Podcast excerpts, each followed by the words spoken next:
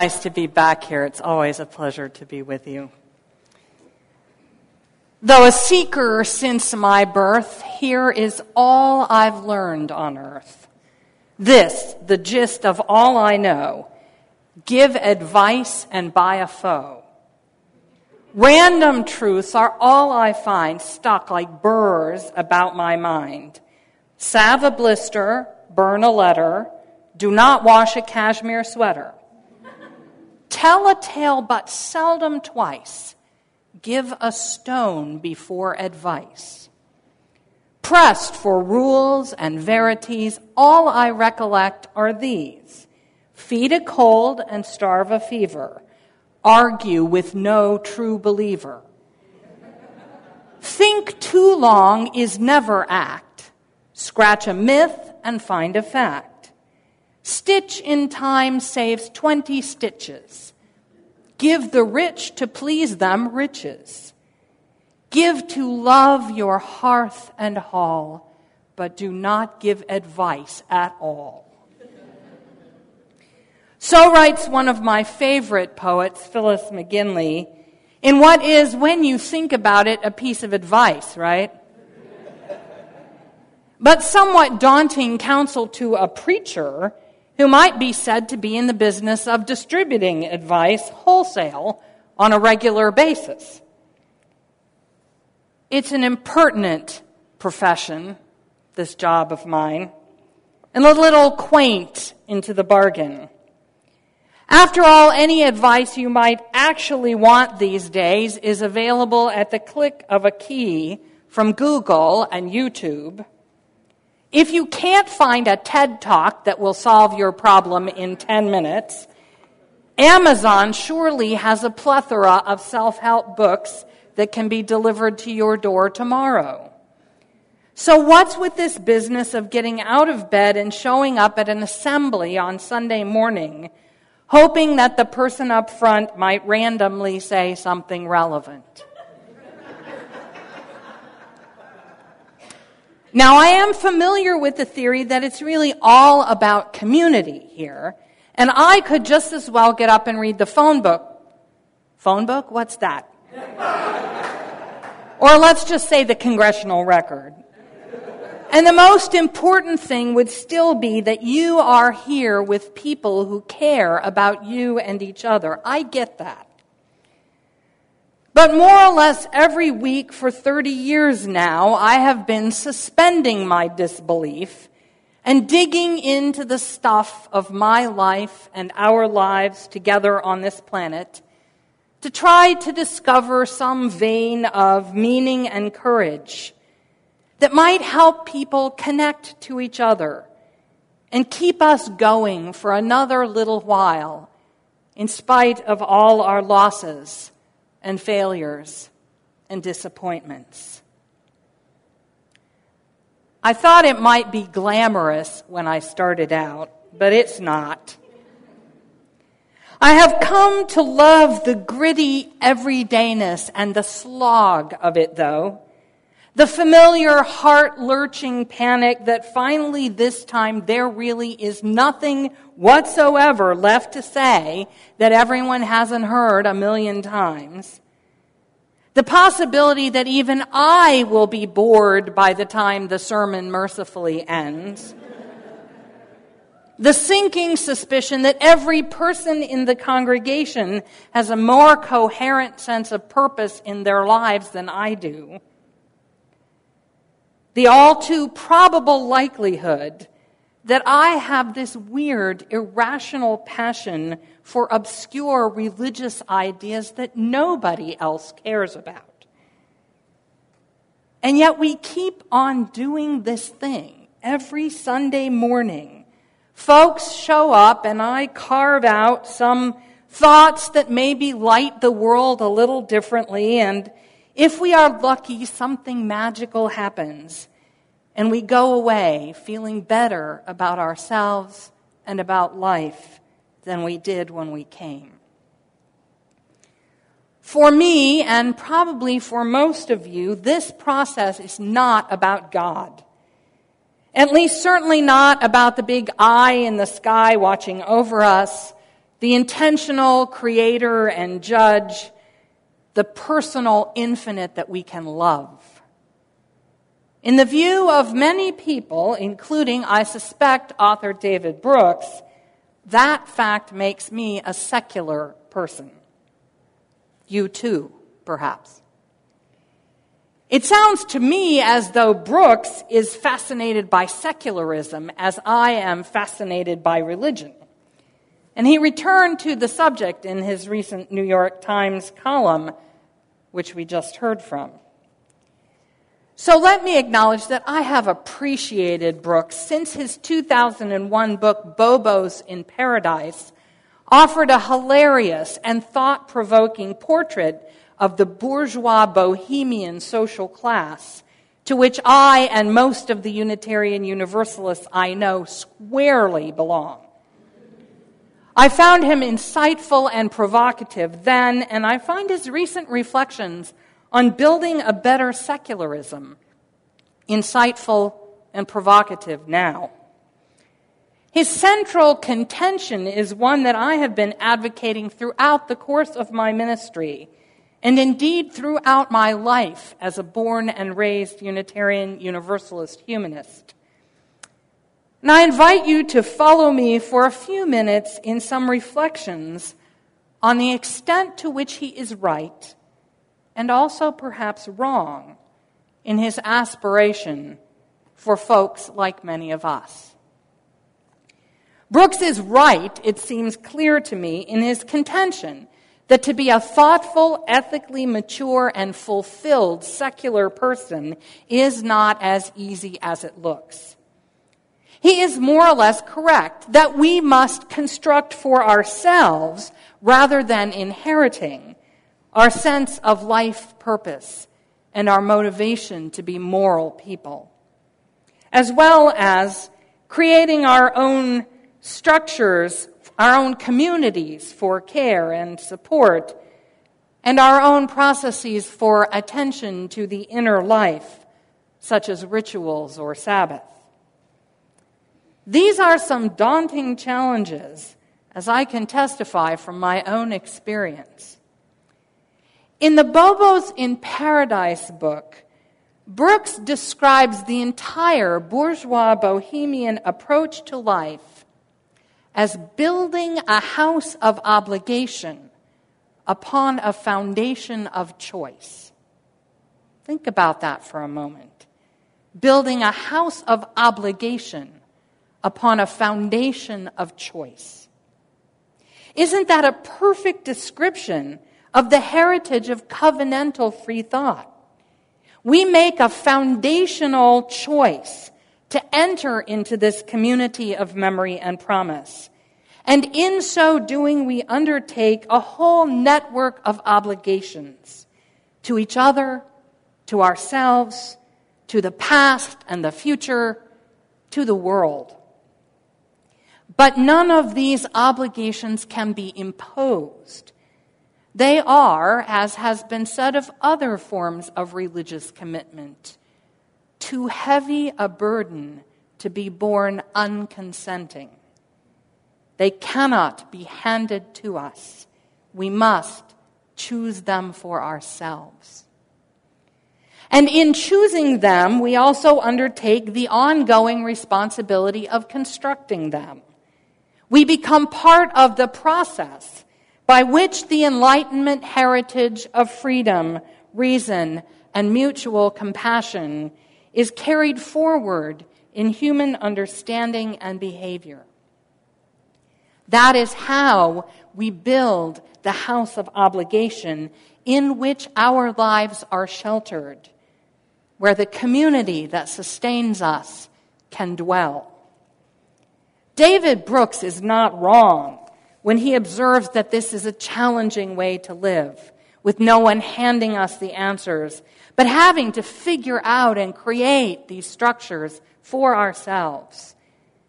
Neither you, nor I, nor any other humanist or secular person can be fully alive and fully human if we do not, as he advises, take account of the role of the passions in our pursuit of moral action.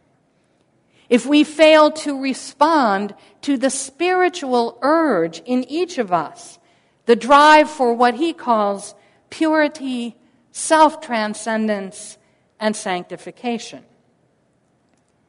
But let me show you why I believe this so deeply and why that belief leads me to contend that Brooks has, in a sense, missed his own point.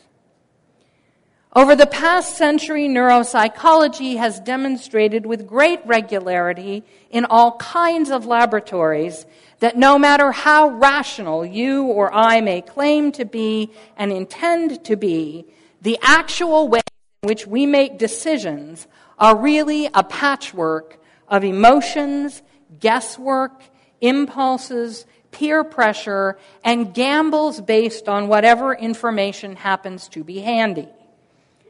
Madison Avenue uses this awareness to extract billions of dollars from us, and the current Congress illustrates the outcome.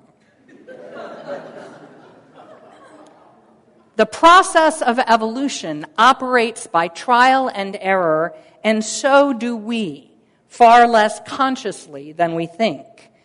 We are never creatures of pure rationality as our fascination with characters like Mr. Spock and Data from Star Trek demonstrates. Their emotionless way of being is truly alien to human consciousness. We are barely capable of imagining it. In its traditional form, religion understands this reality of the human condition.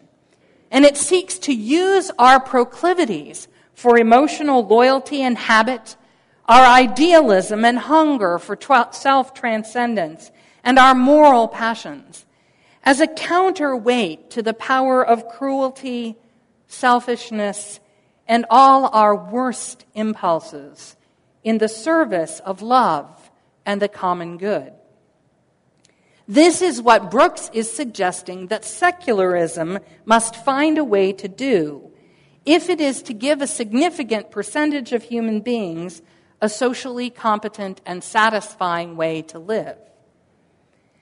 And yet, as we who have had occasion to examine critically the histories of traditional religion are well aware, the very effort that it represents has too often been counterproductive. And indeed, the human capacity for sacrificial devotion to uncompromising belief and unquestioned authority, to self proclaimed messiahs and self righteous suffering, does not even need to call itself religion in order to wreak its havoc. In witness whereof, I offer you what are to me the three most terrifying minutes in all of cinema from the movie Cabaret. Observe with me that the only way we know what is wrong with this picture is that we know history. We are aware of what follows from the claim that tomorrow belongs to me, announced by someone wearing a Nazi armband. To my mind, this is a sacred task for humanity to keep that awareness alive and not forget. Whenever people start singing this anthem or its equivalent in innocent sincerity, we are once again in deep trouble. And this is my counterpoint to David Brooks. Not that he is wrong about the challenges that confront secular people, but rather that traditional religion does not actually get you off this particular hook. Let's have a little thought experiment about a faithful believer who participated in burning heretics, instructed and approved by his human religious leaders arriving at the gates of heaven to face God's judgment. A little imagination, if you please. Don't squirm, just picture a New Yorker cartoon. The God who would say to such an individual, Well done, good and faithful servant, you did as you were told, is a God unworthy of any intelligent person's worship. The only morally coherent way that any God can respond to such an applicant is to say, you should have known better. You should have known that this could not be my will. At which point it is totally legitimate for the believer to reply, How? How was I to know that what the designated authorities of my religious tradition were telling me was not actually God's will? The only way this could have happened would have been for the believer to step outside the structures of that community and tradition and to judge its demands on the basis of some external ethical authority. At which point, he confronts a demand very little different from that of the secularist, who must settle on her own sacred convictions and moral motivation. In short, history has shown it to be impossible for individuals to resign their responsibility for personal discernment of right and wrong into the hands of any religious heritage or institution precisely because those heritages and institutions are human, always have been, and always will be subject to human finitude. Whenever our collective capacity for purity, self transcendence, and sanctification is placed blindly in the service of any finite cause, especially one that thinks it is speaking on behalf of ultimate reality, tyranny becomes inevitable and somebody suffers. Most often, the folks who are scrambling to defend their principled dissent from that authority. However, I do not contend that human beings either can or should lay aside those capacities for idealism, moral aspiration, service to the common good, and self sacrificing love. We know from experience that getting rid of them doesn't work and wouldn't help. Indeed, they, as much as anything, are what makes and keeps us human. Part of our evolutionary legacy is that we resonate together at the limbic level when we are confronted by certain types of experience.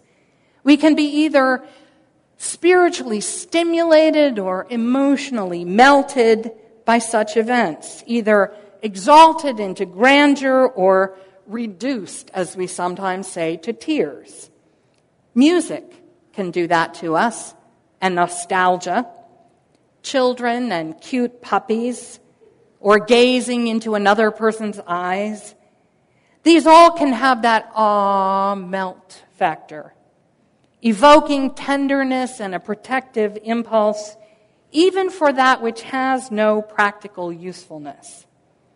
A similar process rouses our enthusiasm and sense of purpose, especially in groups at sporting events, go Royals, or social justice rallies, making us feel that we are prepared to lay our costliest sacrifices on the altar of the cause at hand because we are part of something much larger than our unique selves or even our momentary collective task. Humans simply would not be the poignant and precious creatures that we are without those capacities. Who wants to live a life without nobility or commitment to lofty goals or heroism? David Brooks is correct and more perceptive than many other commentators in seeing that those qualities are not exclusive to the conventional religious path. Secular people have those same feelings and experiences. We just don't attribute them to a divine source. And he is also right that it is our responsibility to create a new language with which to describe and invoke them if we are going to cut ourselves off from the ancient rituals of and poetry of reverence that are the patrimony of religious tradition. And so be it. But recognizing the role of emotion and transcendence in human motivation and decision making is not a counsel of despair to the secularist or the humanist. Rather, it is a summons to self awareness, maturity, responsibility, modesty, and intentionality. And there is no religion which allows us to dispense with that summons, that frees us from the need to examine the structures and imperatives that we inherit so as to assess their moral validity. That's what we are about here, I suppose, and in my congregation, in case the connection isn't clear. Right here in this covenant community of memory and promise every week, we are trying to build fellowship and create an authentic vocabulary of reverence for those of us who are not satisfied by the old forms. We understand that humanity does not live by reason alone, or even primarily. We also realize that our most deeply felt idealism can be co opted to serve violence and greed and oppression and the hunger for power if we are careless with it. And yet, that loyalty must be given at some point to something. It doesn't serve the common good, and it doesn't serve our individual integrity to try to withhold our assent from every attempt to put our values into play in the world. Unless we finally give them human hands and human faces and institutional structures, our ideals will have no power to shape the society that shapes us. They can make no difference in anyone's life, including our own. Last May, I celebrated the 35th anniversary of my ordination to the ministry, and before that, in March, I turned 60. For more than half my life, then, I have been engaged in the work to which Mr. Brooks commends us building a house of obligation upon a foundation of choice arousing the higher emotions, exalting our passions in the service of moral action and the highest good. It is not glamorous, but it is exhilarating. And in that process, I have discovered my best chance of becoming a thoughtful, ethically mature, and personally fulfilled individual who finds my spiritual sustenance here in this world in the memory and promise of covenant community that I share with folks much like you. I actually happen to think that God or no God, theist or secularist, this is the best hope that any of us has.